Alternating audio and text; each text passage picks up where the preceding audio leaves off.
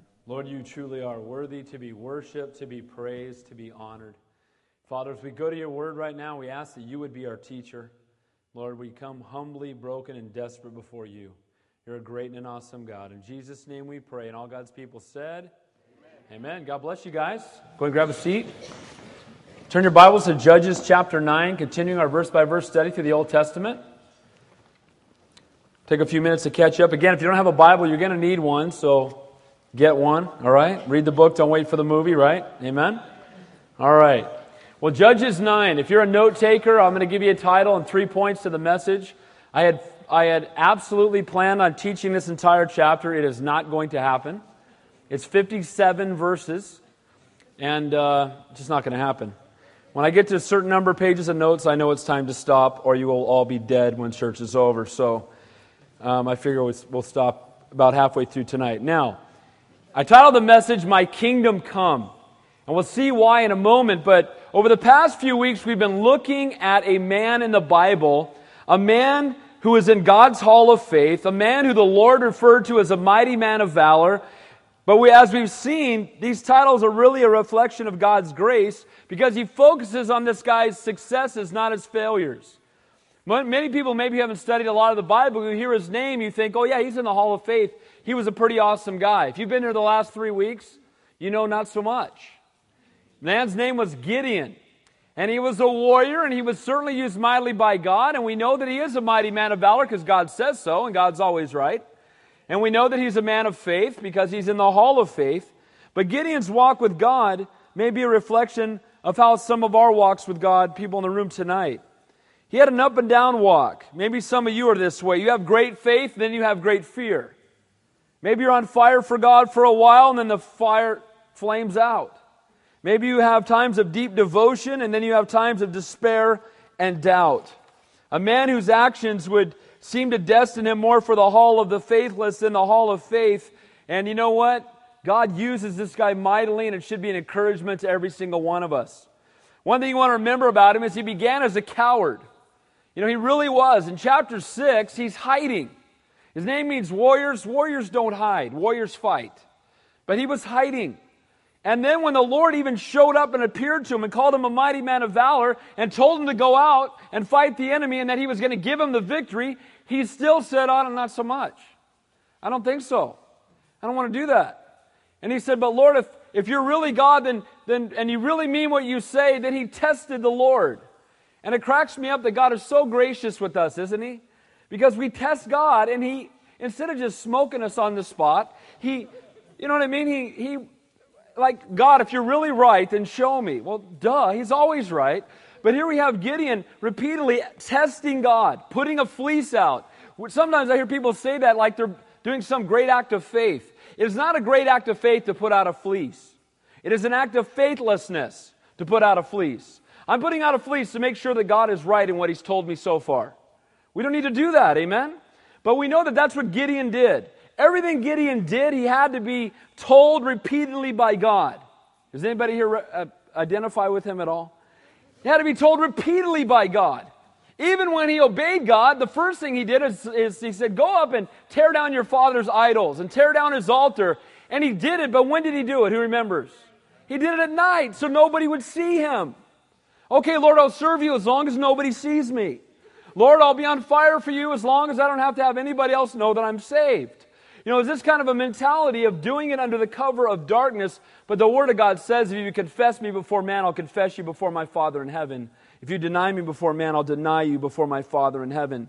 Well, eventually he went from a doubter to a deliverer, from a coward to a conqueror, because after setting the fleece out before God, he then said, okay, Lord, I'll go fight the battle.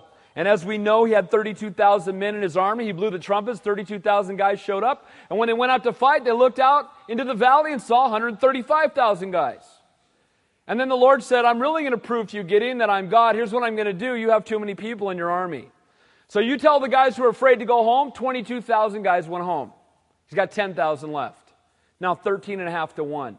Then he then takes him to Gideon's Spring, it's what is now known as Gideon Springs, right? And they go there, and he says, whoever dips down, and you set them this side, and those who put the water to their mouth, put them on this side, and now his army was 300 guys.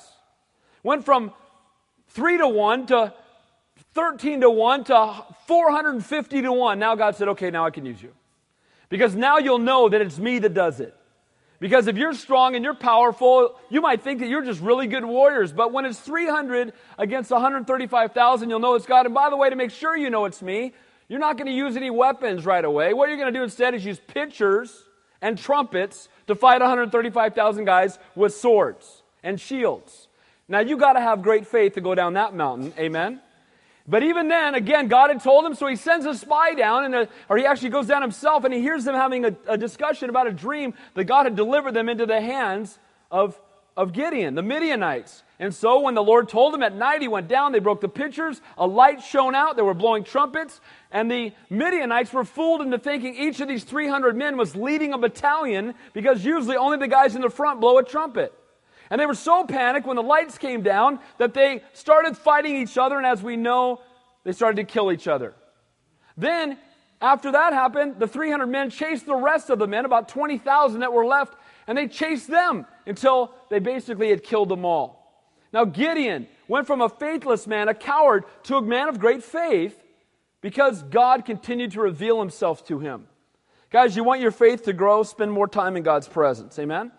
Faith is not a movable object. It's not faith in faith. It's faith in Christ. Amen? Faith is only as valuable as the object that we place it in. So Gideon, having won the battle, defeating the Midianites, we get to chapter 8 from last week, and now he goes from being a conqueror to being a compromiser. And this should be, again, a warning to all of us, because what happened to Gideon at this point was now the people started to sing his praises. He went from this guy in hiding to a guy that God used, and now everybody's telling him, Gideon, you're awesome. And he starts listening, really? I think so. Yeah, you're really awesome. As a matter of fact, we want to make you king. We want to make you king and all your sons after you king. And you know what? Gideon answers right. He says, no, I'm not king. God is king. I will not let anybody bow to me. I will never rule. But then what happened last week, right after he said that? What did he do? Who remembers? He started acting like a king. He said, I don't want to be the king, but you could bring me some gold. You could bring me like an offering of gold. I mean, after all, a laborer is worthy of his hire, and I did some good work, so bring me some gold. Well, they brought him 70 pounds of gold, valued today at about $720,000. And so he's got gold. That's what kings have. So he had wealth.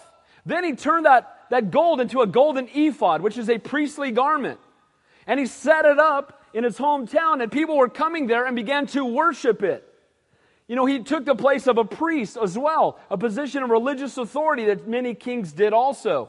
And so now the people around him are playing the harlot with this golden ephod, and they're worshiping it. And many believe that he did it because it had previously been in the area of the Midianites where people went to worship, or Ephraimites, and he didn't want them to go there. He wanted them to come to his town, so he set up this golden ephod, and before you know it, the people had turned to idolatry.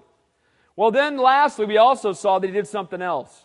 He multiplied wives for himself, which is something else that kings do.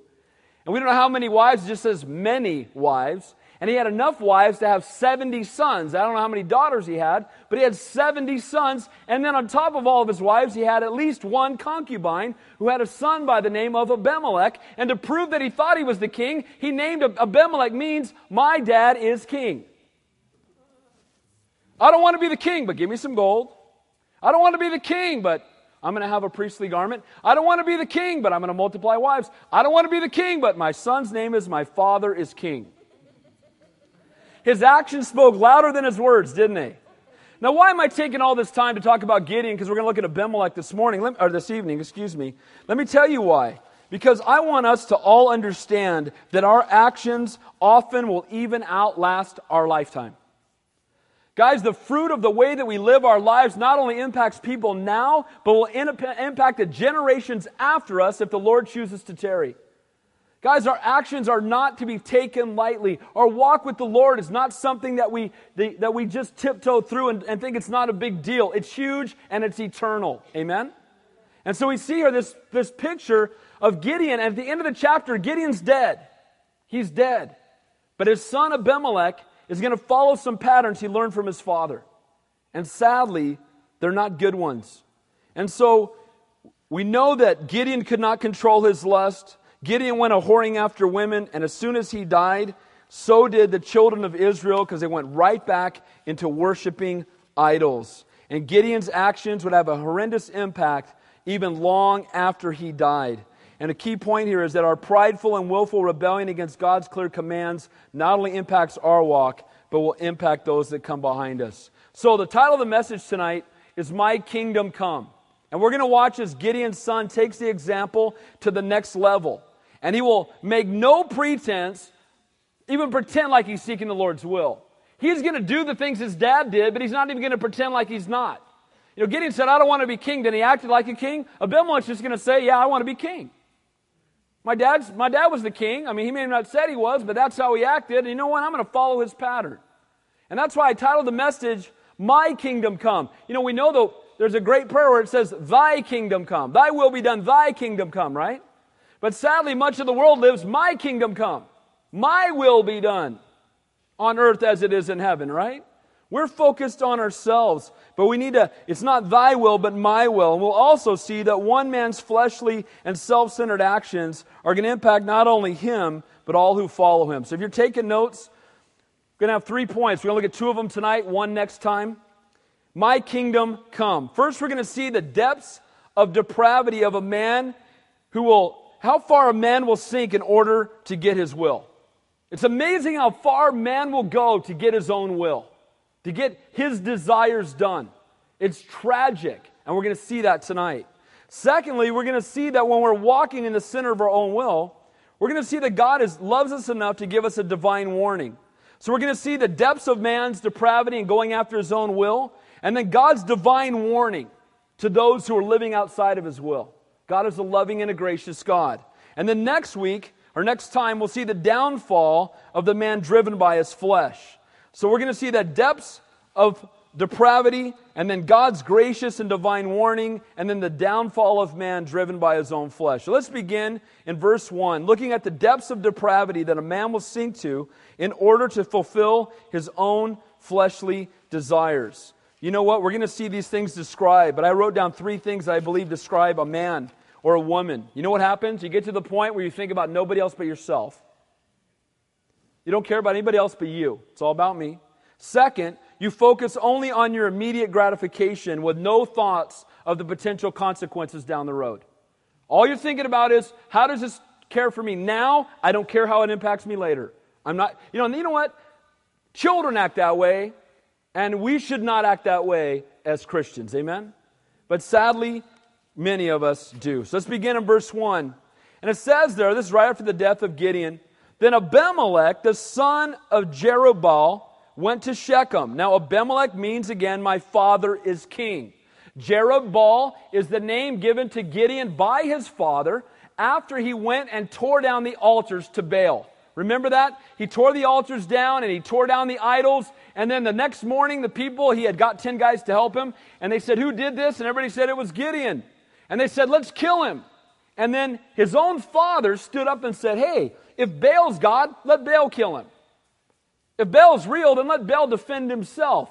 So Jerubbaal means contender of Baal. And that became Gideon's name to many people from that point forward. He was a contender of Baal. He now fought against the idols that were in the land at that time. And praise the Lord for that type of a name, contender of Baal. Then it says there, he went to Shechem to his mother's brothers. Now, Abimelech is the son of Jerubbaal, the son of Gideon. As we're going to see in the next few verses, he was born of the concubine. He was not one of, I don't know how you even define legitimate sons when you got more than one wife. I don't know how that works. But he was not one of his wife's kids. He was a child by a concubine. And they're all illegitimate after the first wife, by the way. Amen? So the point is that it's not the children's fault, though, it's the parents' fault. And the point is that this child was born, and his name is, my father is king, and he was born in Shechem, separate from where all of his brothers grew up, his 70 brothers.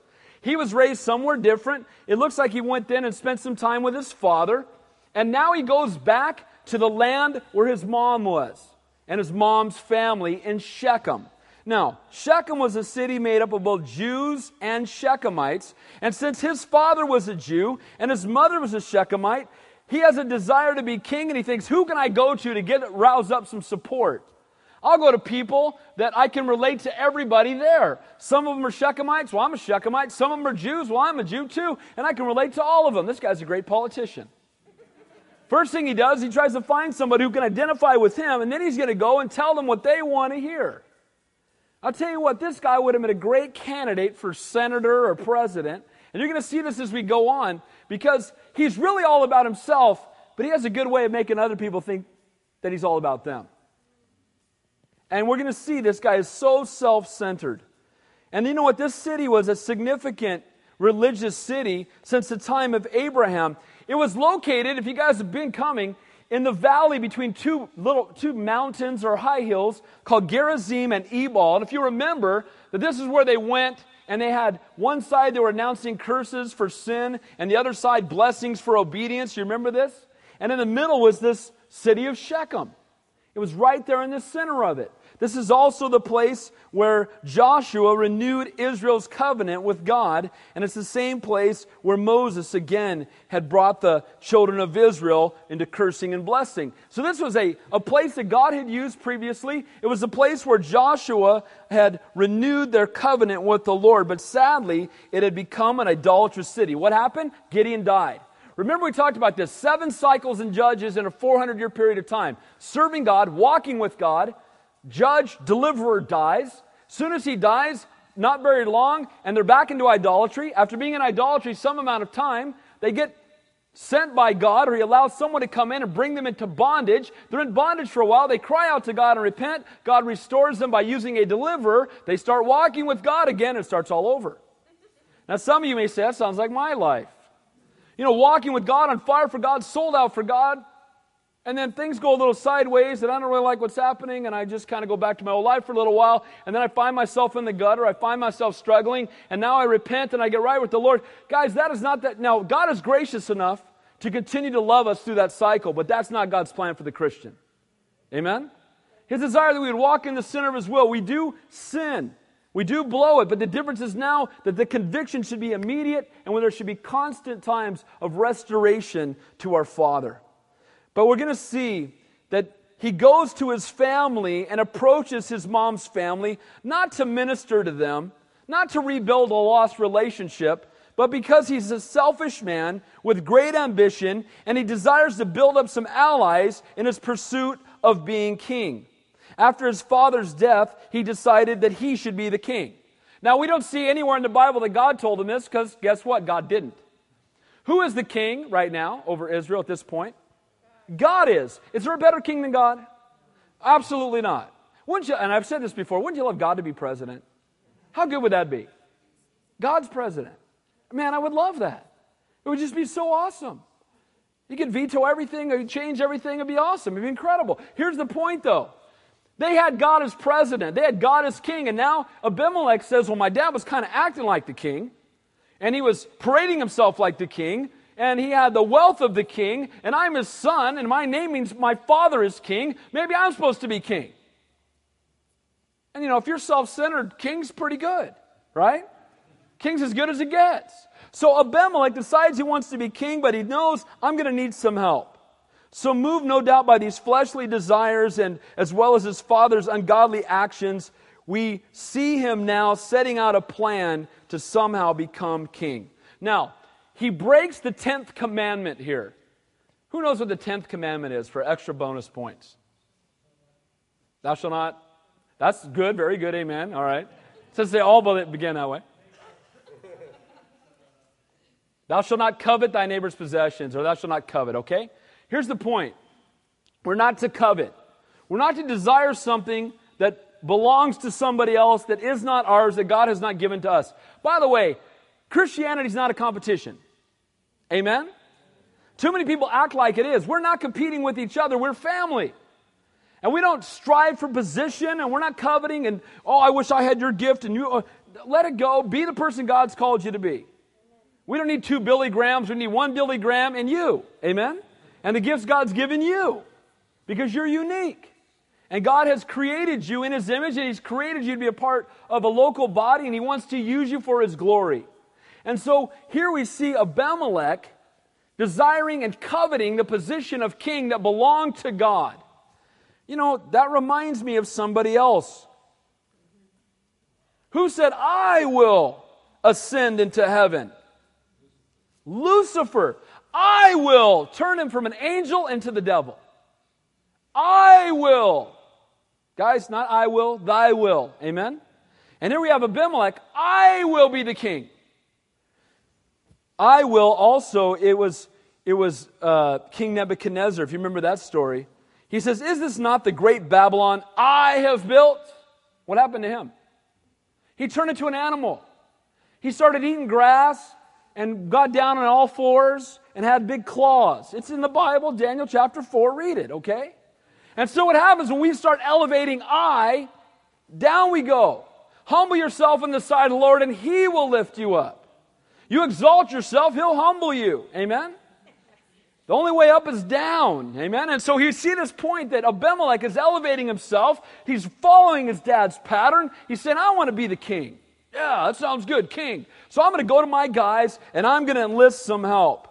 Matthew 23 says, whoever exalts himself will be humbled, and he who humbles himself will be exalted. Now look what he says.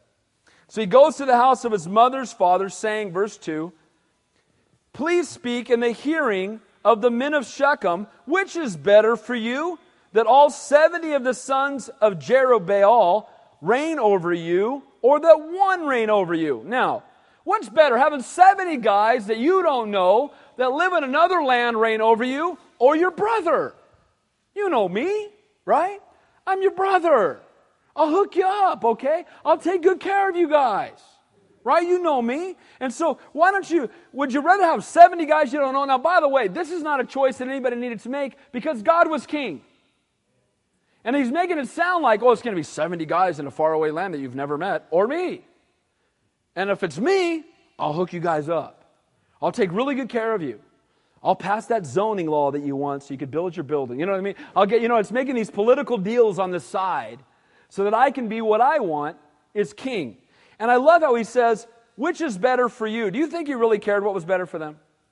He could care less what was better for them. We're going to find out later in the chapter that they become enemies because he had one agenda, his, my will, my plan, my desires. And so he goes to his family and says, let me be the king, and here's your choices. Which is better for you? Concern not for Shechem, but acquiring the allies that he would need to make a run for king. Not really which is better for you, but which is better for me. And again, that corruption in politics that we see continuing on today. To get the position of power he desired, he would promise anything. I'll say anything. Have you ever noticed that, you know what drives me nuts more than anything? And this will drive you nuts a lot because it happens all the time. Politicians that flip-flop on their position based on what's more popular. Right? Just makes you a prostitute. You know, you can be bought and sold for, as long as they pay you more, you'll go there. You know what? We need people of character and principle. Amen? You know what? This is what God says. That's what we're doing. I don't care if anybody agrees with that or not. And you know what? You never win an election that way. Amen? But I praise God that someone would raise up and do that. Abimelech's the guy of, I'll go with wherever the money's at. I'll go with whoever will support me. I'll tell them whatever they need to be told. Just let me be the king. And then he says, which is better for you? And then that 70 should reign over you. 70 of the sons of Jerubbaal, guys you've never even met, reign over you, or one. Remember that I am your own flesh and bone. Remember, I'm one of you. Now, what's amazing to me, who's he speaking against? Who are these 70 guys? His what? His brothers. This is one of the many, many downsides to polygamy. Because these guys have separate moms and the same dad, and so they have different passions, even though they're brothers. They have a different agenda. They're separated from each other. Instead of being like-minded with the same mom and dad, they've got a totally different perspective on life. Why? Because of polygamy and the sin of their father, Gideon. 70 foreigners or one brother, verse 3. And his mother's brothers spoke all these words concerning him in the hearing of all the men of Shechem. Guess what? He stirred up a political team. And his uncles went out and started telling everybody in Shechem, hey, have you heard? Abimelech's running for king. Here's a button, or whatever, right? Abimelech's running for king, and you know what? Do we want to be ruled by 70 guys, sons of Gideon, or one of our own? You know Abimelech, remember he used to run around town here. You remember him? Oh yeah, let's vote. Yeah, well, you know what? Let's help him become the king. And so he got all the people of Shechem together to stand behind Abimelech. Guys, it doesn't matter how many people stand behind you if you're going contrary to the will of God. Amen? We think it's a popularity contest. Well, if more people agree with it, then it must be okay. I don't care how many people vote that abortion is okay, it's murder. Amen? I don't care how many people vote for same-sex marriage. I don't care how many people vote for any of this stuff. It's not how many people vote for it that makes it okay. It's what the Word of God says. And so we see here that he's rousing up this crowd of people behind him to somehow make it look like, okay, he's got some authority. He's got some people backing him up. And they went around and stirred up the people of Shechem. Second half of the verse there says, hearing of all the men of Shechem, and their heart was inclined to follow Abimelech, for they said, he is our brother. Verse 4. So they gave him 70 shekels of silver from the temple of Baal-bereth. This proves that Shechem is completely sold out to idolatry.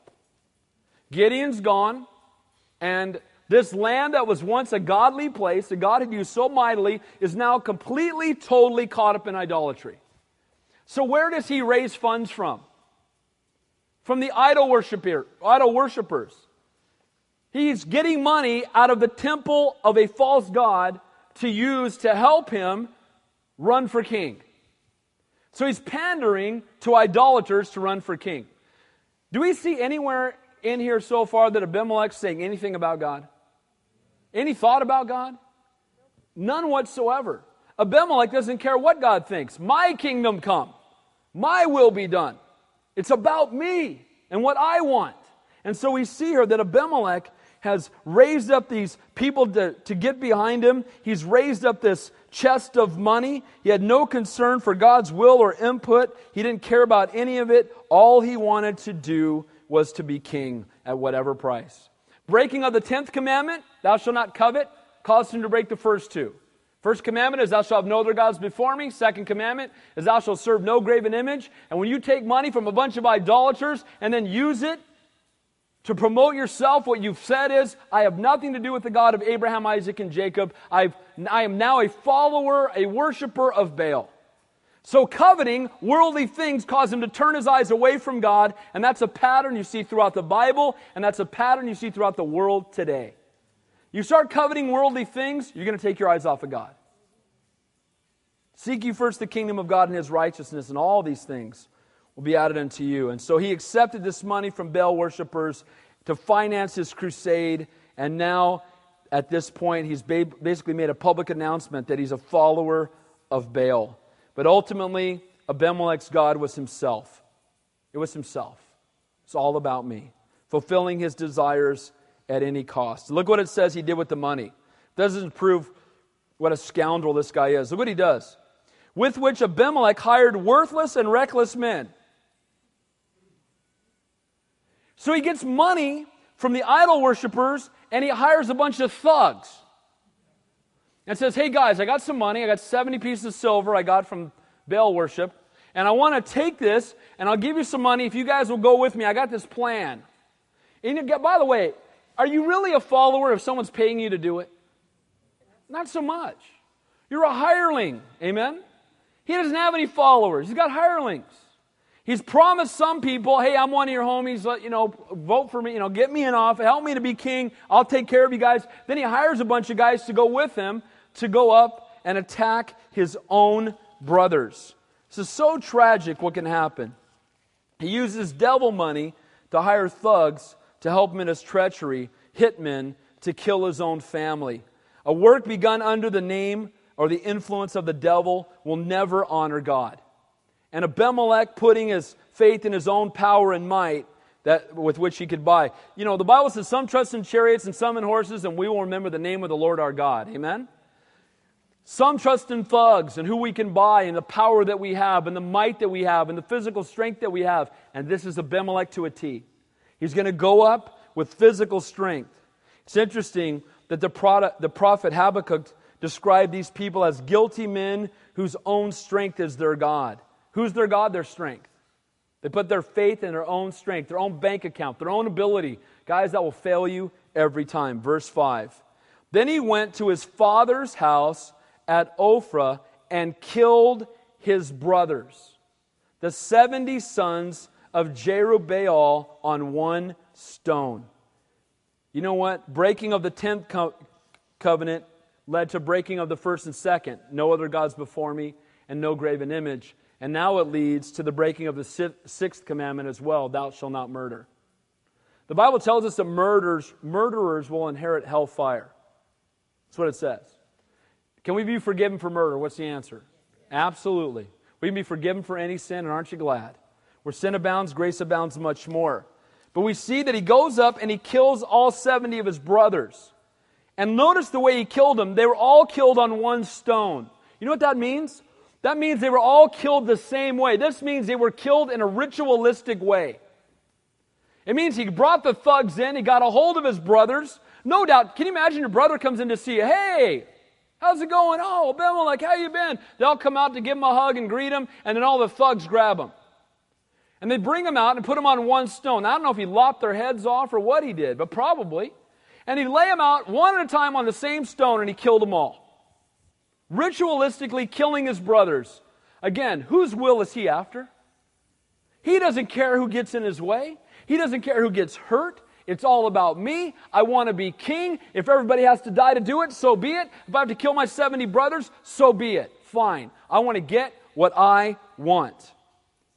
Doesn't matter who gets in the way. Abimelech killed all of his half-brothers on his father's side with the help of his half-brothers and uncles on his mother's side. Talk about a messed up family. And this all comes from what? Polygamy. I'm not making any excuses for Abimelech. He made choices. But this is rooted in polygamy.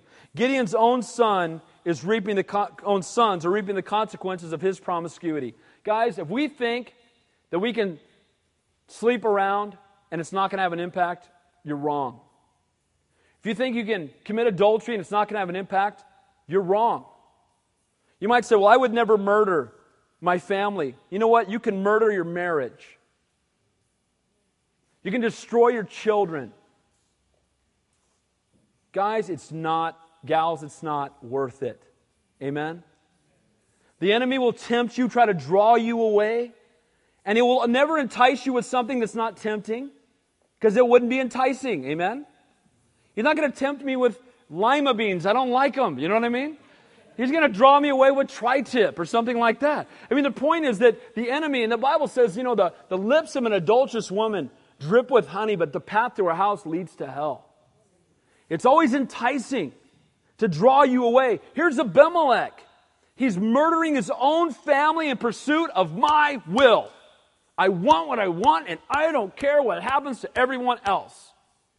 Can I tell you, as a pastor, nothing breaks my heart more than counseling with people where one person's got that attitude. It's heartbreaking. You look across the table and say, look at your wife and your family. Don't you care? Well, you know what? I just wasn't happy, and I just got to fulfill my own. What is that? Well, I just got to, you know what? Here's the thing, guys, gals. When you do this, it will not end well, I promise you. It will not end well. Those same men will come back 2 years later and say, I can't figure out why my kids don't want anything to do with me. Gee, I wonder why.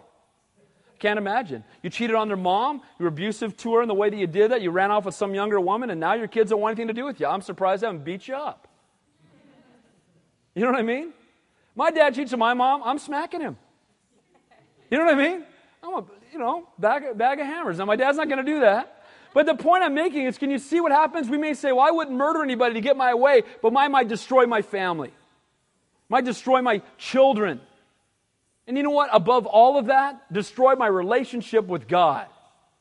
and say, I would rather be with this person. I would rather do this drug or this alcohol, whatever it might be, this thing that I'm choosing and making more important than God, because it's about me being satisfied. By the way, your flesh will never be satisfied. That's the Bible, amen? So no matter how much you feed it, it just grows. So you don't feed your flesh to take care of it, you starve it. Don't feed it. So here's Abimelech, wiping out his own family. You know what? Promiscuity does this throughout the Bible. Abraham slept with another woman too. How'd that work out? Hagar had a son named Ishmael. Guess who the descendants of Ishmael are? Everybody in the Middle East trying to kill the descendants of Isaac right now. Thousands of years later, because he didn't trust God, wasn't patient, didn't wait upon the Lord, did things his own way, didn't work out too well. Whenever there's promiscuity, whenever we break that marriage vow, there's a heavy price to be paid. You know what? Don't fulfill your desires. Don't be about your will. Be about His will. Because you know what? Your flesh will be satisfied for a second. And then you'll need more. But you know what? The satisfaction you find in Him will last forever. Amen? And it's better than anything this world has to offer. It says there, but Jotham, the youngest son of Jerubbaal, was left because he hid himself. So Jotham escapes, and God's going to use this guy. There's a reason he escaped. So 70 sons died. One escapes, one of the 70 sons. Gets away. We're going to see him in just a moment. Then it says, and all the men of Shechem gathered together, all of Beth Milo, and they went and made Abimelech king beside the terebinth tree at the pillar that was at Shechem. They went and made Abimelech king.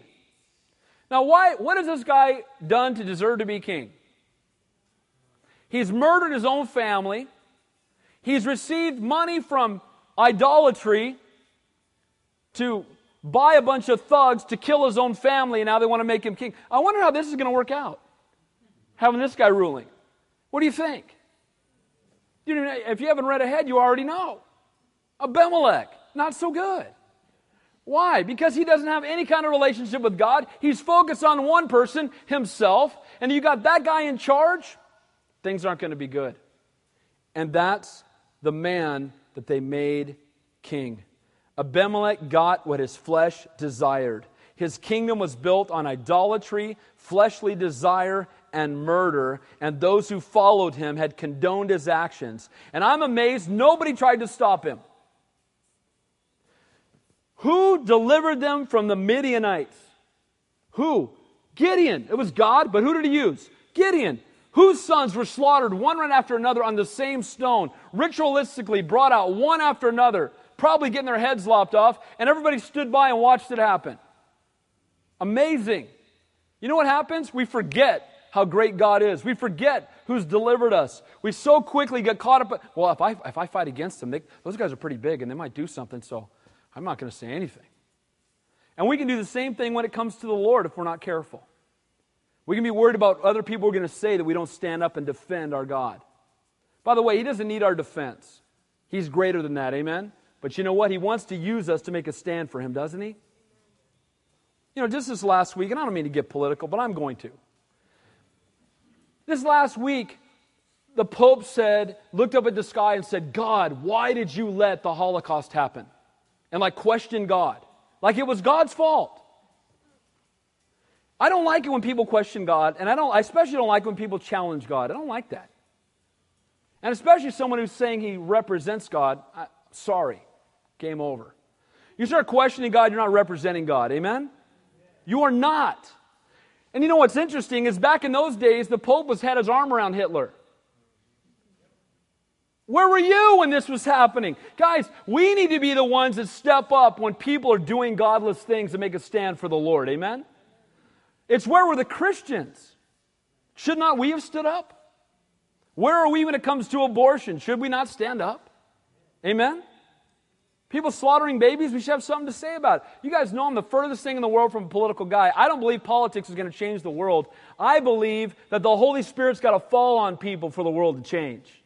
I believe people got to come to a saving knowledge of Jesus Christ, be born again, filled with the Spirit of the living God, and everything will change. You want to see a girl not have an abortion? Have her get saved. You want to see someone's life transformed and not struggle with drugs and alcohol anymore? Have them get saved. Not a 12-step program, it's a one-step program. Jesus Christ, Him crucified and risen from the dead. Amen? And here we have Abimelech, and we have these people following him in droves, and then nobody stood up when he slaughtered them all, and now this is their king. Now we know, according to Scripture, who's the first king of Israel according to Scripture? Saul. And that still wasn't God's highest, was it? David was God's man, they chose Saul. But God allowed them to choose Saul. God doesn't even recognize this guy as being king because God had nothing to do with it. It was the man that man chose. And we'll see how it works out when man chooses and we don't have God in the program, right? So here's Abimelech. He's got what he's wanted. No one's tried to stop him. And no doubt, again, thought he got away with it. But God's going to deal with these guys in due time. Woe to him, it says in the Word, who builds a city with bloodshed and establishes a town by crime. Abimelech's oath as king, he makes this oath as king. He stands there, makes this oath. He breaks two more commandments because part of the oath was making an oath before God. How blasphemous is this? He's standing there making an oath before God, and he's bearing false witness about how he's going to represent God for the people. So he's broken the 10th commandment, the first commandment, the second commandment, the sixth commandment, the third commandment, and the ninth commandment, and the day's not over yet. This is not God's man. This is a man who's self-centered, self-focused. And this is not the man that God wants to use. No matter what he promised, Abimelech had his own agenda and intended to carry it out. He didn't care what he told anybody. He wanted to be king, and he didn't care who got in the way. I want to be happy. I'm just not happy right now. I just want to be happy. And my secretary makes me happy. So I'm going to be happy. Not for long, you're not. Because again, sin is pleasurable for a season. But in the end, the consequences of it are not worth it. And God's going to bring heavy consequences on Abimelech before we get to the end of the chapter next week. He's not the first true king. Now this is interesting that this happens at the pillar of Shechem. In Joshua 24, this is a place where Solomon had placed a copy of the law of God. So he's standing here, making this covenant, standing on the Word of God, but ignoring it. The Word of God's right there, but they didn't take time to read it or follow it. Guys, we're living in a country where that's more and more true. Is that right or not? Word of God's right there, but we choose to ignore it. We got to get it out of the schools, get it out of the libraries, get it off of every public thing. We got to separate church from the state. No, we need to separate sin from the state. Amen? Let's be godly. How about that? America is great because America was good and America was godly. And the man who said that said, when America ceases to be godly, America will cease to be great. And we're ceasing to be godly.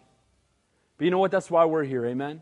Be salt and light to reach this world that so desperately needs Jesus. So Jacob had buried idols in this spot. Joshua had reconfirmed the commitment to the Lord and put the law of God there. And all this was degraded and dishonored by this one selfish act by this man.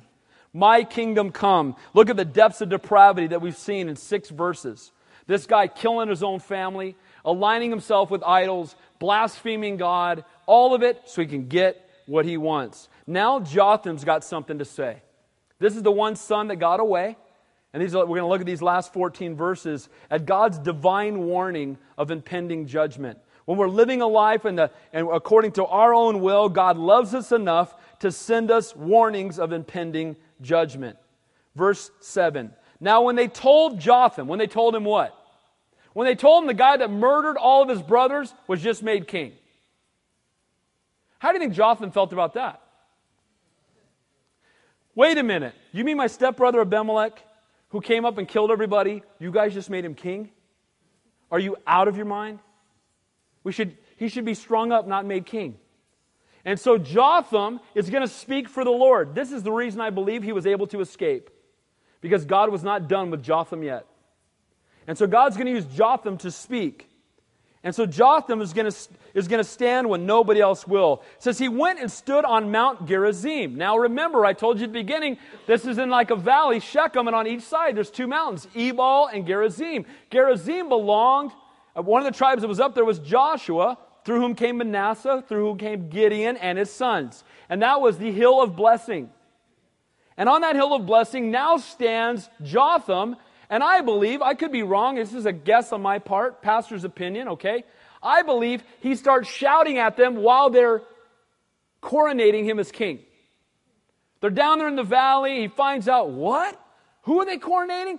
And so, out comes Jotham, he's standing up on the hill, and he starts shouting down at them. And look what he has to say. He's making a stand for the Lord. It says there, he stood on Mount Gerizim and lifted up his voice and cried out. He's shouting. He's shouting the truth at them. And he's going to tell them a parable. Now, interesting, this is the first parable in the Bible. First one. A parable is something that brings a simple truth to light.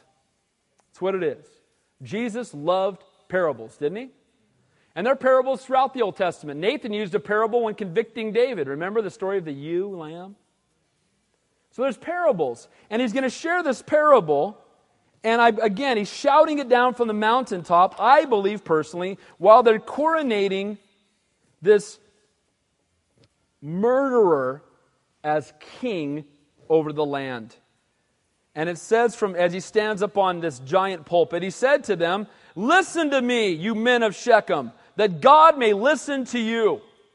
Listen to me. You want to be able to talk to God? Listen to what I'm about to tell you. Then he says, "The trees once went forth to anoint a king over them. And they said to the olive tree, 'Reign over us.' But the olive tree said to them, 'Should I cease giving my oil with which they honor God and men and go sway over trees?' Then the tree said to the fig tree, 'You come and reign over us.' But the fig tree said to them, 'Should I cease my sweetness and my good fruit and go to sway over trees?' Then the tree said to the vine, 'You come and reign over us.' But the vine said, 'Should I cease my new wine, which cheers both God and men, and go sway over trees?' Then all the trees said to the bramble, 'You come and reign over us.' And the bramble said to the trees, 'If in truth you anoint me as king over you, then come and take shelter in my shade. But if not, let my fire come out of the bramble and devour the cedars of Lebanon.'" What in the world does this mean? He's going to give an interpretation to it in the following verses. But what happens here, it's interesting. Fig tree, olive tree, vine. In Scripture, in different parts of Scripture, is there a people that are represented by all three of these things in different parts of Scripture? What's the answer? Who is it? Israel. Children of Israel. A bramble is a thorny bush. It's a thorny bush. Now, it's comical for a thorny bush to say, come and rest in my shade. It's basically a weed. A thorny weed. How much shade does a thorny weed cast? None, especially compared to an olive tree. Come and bask in my shade. You got no shade. You're a thorny weed. Good for nothing but to start fires. So here you have three things that are types or pictures of Israel throughout Scripture. It's also interesting that the three things that they produce. Fig trees produce fruit. Vines produce wine or grape juice. Juice, right? Wine. And then lastly, an olive tree produces oil. In Scripture, all three types, pictures of the Holy Spirit. Right? Putting new wine, you don't put new wine on wineskins. Right? Oil. Okay, it's amazing to me that here we have those who are filled with the Spirit in a sense or in type. Those who are called by God in a sense or type. Who are saying, I'm just going to be faithful to what God's already called me to do. I don't need to do anything else. They come to them. You come and reign over us. Oh, I don't need that. God's already called me to do something. I'm going to be faithful right where I am. Those who are called by God are faithful right where they are. They're content in the center of God's will. They don't need anything more. They don't need to be drawn away. And so the olive tree is producing oil. It's a sweet aroma. The fig tree is producing fruit. It's a blessing to God and man, it says in the text. Right? The wine is ministering to people. People are being blessed. They're being faithful. I'll just be faithful right where I am. Then they go to the bramble bush filled with thorns. Thorns in the Bible, a type or picture of what? sin came into existence when sin came into existence, right? And here we have this thing only good for fire. Who might this be a type of? Satan or sin or the world, right? Think about it. Filled with thorns, good for fire. This is not somebody who knows God, amen? And so the point is that they go to the bramble bush and say, you be our king. Because we want a king, and if the people that God has called won't step up and do it, then we'll just find somebody to do it. Because we want what we want. And we're going to get it somehow. He uses this irony to, again, reveal a deep truth to them. A bramble produces no fruit, provides no shade, is filled with thorns, produces no fragrance, is not fruitful in any way, shape, or form. And they want it to be their king. Is he kind of making a jab at Abimelech? This is the guy you want to be king? He's a thorny weed. He produces no fruit. He's good for nothing but the fire. This is the guy you want. This is the guy you're raising up. The bramble warns that if he is and let's look at this, he says, the bramble said to the trees, if you anoint me as king, then come and take shelter in my shade. That's a joke, you don't have any. But if not, let fire come out of the bramble and devour the cedars of Lebanon. He says, if you don't do what I want, I'm going to burn you guys up. Same thing happened when they made Saul king. You remember that? The Lord said, if you raise up a king, he's going to take everything from you, he's going to enslave you, and in the end you'll be crying out to remove him as king, and they said, give us a king anyway. God, we don't care what you think, we want it. I don't care, I want it. Because you know why? We're finite men, he's infinite God, he knows better than us. Amen? And so let's look at the last few verses here, because now he's going to give an interpretation of this, and we'll close with these last from down to 21. Now therefore, if you have acted in truth, in sincerity, in making Abimelech king. Now he's shouting this from the mountain still. Hey guys, if you're acting in truth and making him king, if you're being faithful to God, and if you have dealt well with Jerubbaal, Gideon, and his house, and have done to him as he deserves, for my father fought for you. He risked his life. He delivered you out of the hand of Midian.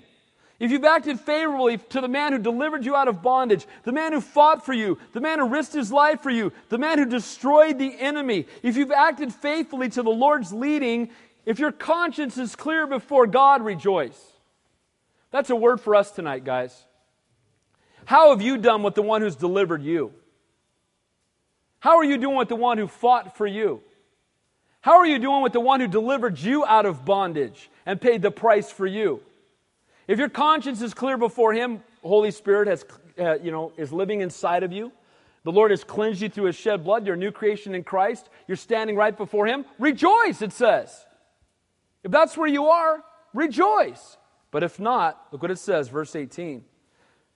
But you have risen against my father's house this day and killed his 70 sons on one stone and made Abimelech, the son of his female servant, king over the men of Shechem because he is your brother. You chose this man not because he's God's man, but because he's your brother. May we never put family before God. That's not easy all the time, is it? Can I tell you something? The best thing I can do for my wife is be a godly man and honor Him.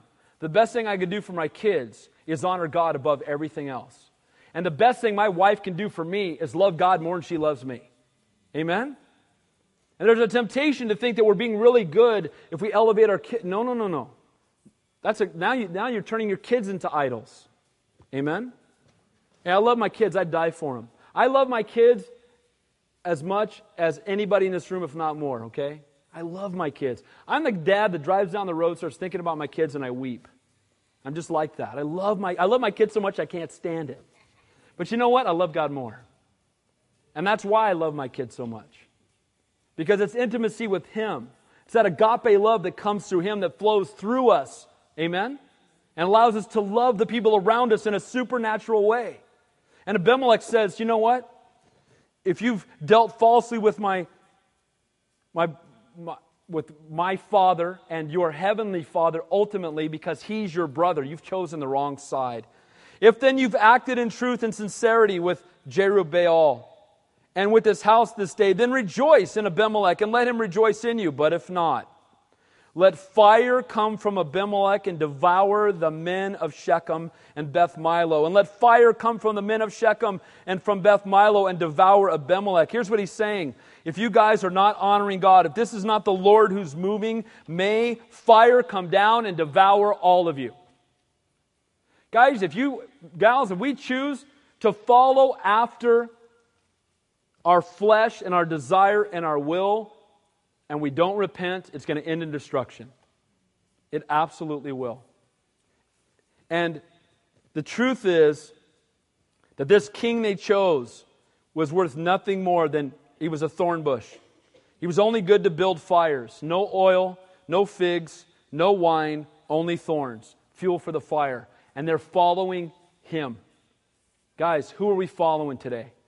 The true and living God or the thorn bush? The enemy. Who's the passion of your life? How every decision you make in life, who's the one who you're seeking his face to know his heart and to know his will? Who's on the throne? You? Your flesh? The enemy? Or the Lord? There's only room for one. Amen? May the Lord be on the throne of our lives. Last verse, and Jotham ran away and fled, and he went to Be'er and dwelt there for fear of Abimelech his brother. If you've not acted in truth and sincerity, let fire come down from Abimelech and devour Shechem. Let fire come from Shechem and devour Abimelech. Guess what's going to happen in the second half of this chapter? You got any ideas? Word of God's always right. Amen? When a man or woman sinks to the depths of depravity and has no concern for anyone but themselves, focuses only on their own immediate gratification, has no thoughts for the potential consequences, says, my kingdom come, my will be done, the end result is going to be brutal. It's going to be tragic. Guys, the Lord loves you enough that when we walk away from him, he will send us warnings. The Lord warns us of impending judgment. How does he do that today for you and I? In closing, how does he do that for you and I? We have God's roadmap for life. It's in your hand. It's in your lap. 66 books, 40 authors, 3 continents, 3 languages, 1,500 years, one central theme, no contradictions. How is that possible? God wrote it. And he put it in your hand, and it's your roadmap for life. Guys, you want to steer clear of falling away from the Lord? Stay in his word. Secondly, he also gave us an internal warning system. Amen? The Holy Spirit. When you were born again, the Holy Spirit came to live inside of you, and now when you sin, aren't you grieved? What's the answer? I have people say to me, I'm so bummed when I sin. I say, that's good. That means you're saved, amen? We ought to be really bummed. And the more bummed you are, it's good. Because it means that's conviction.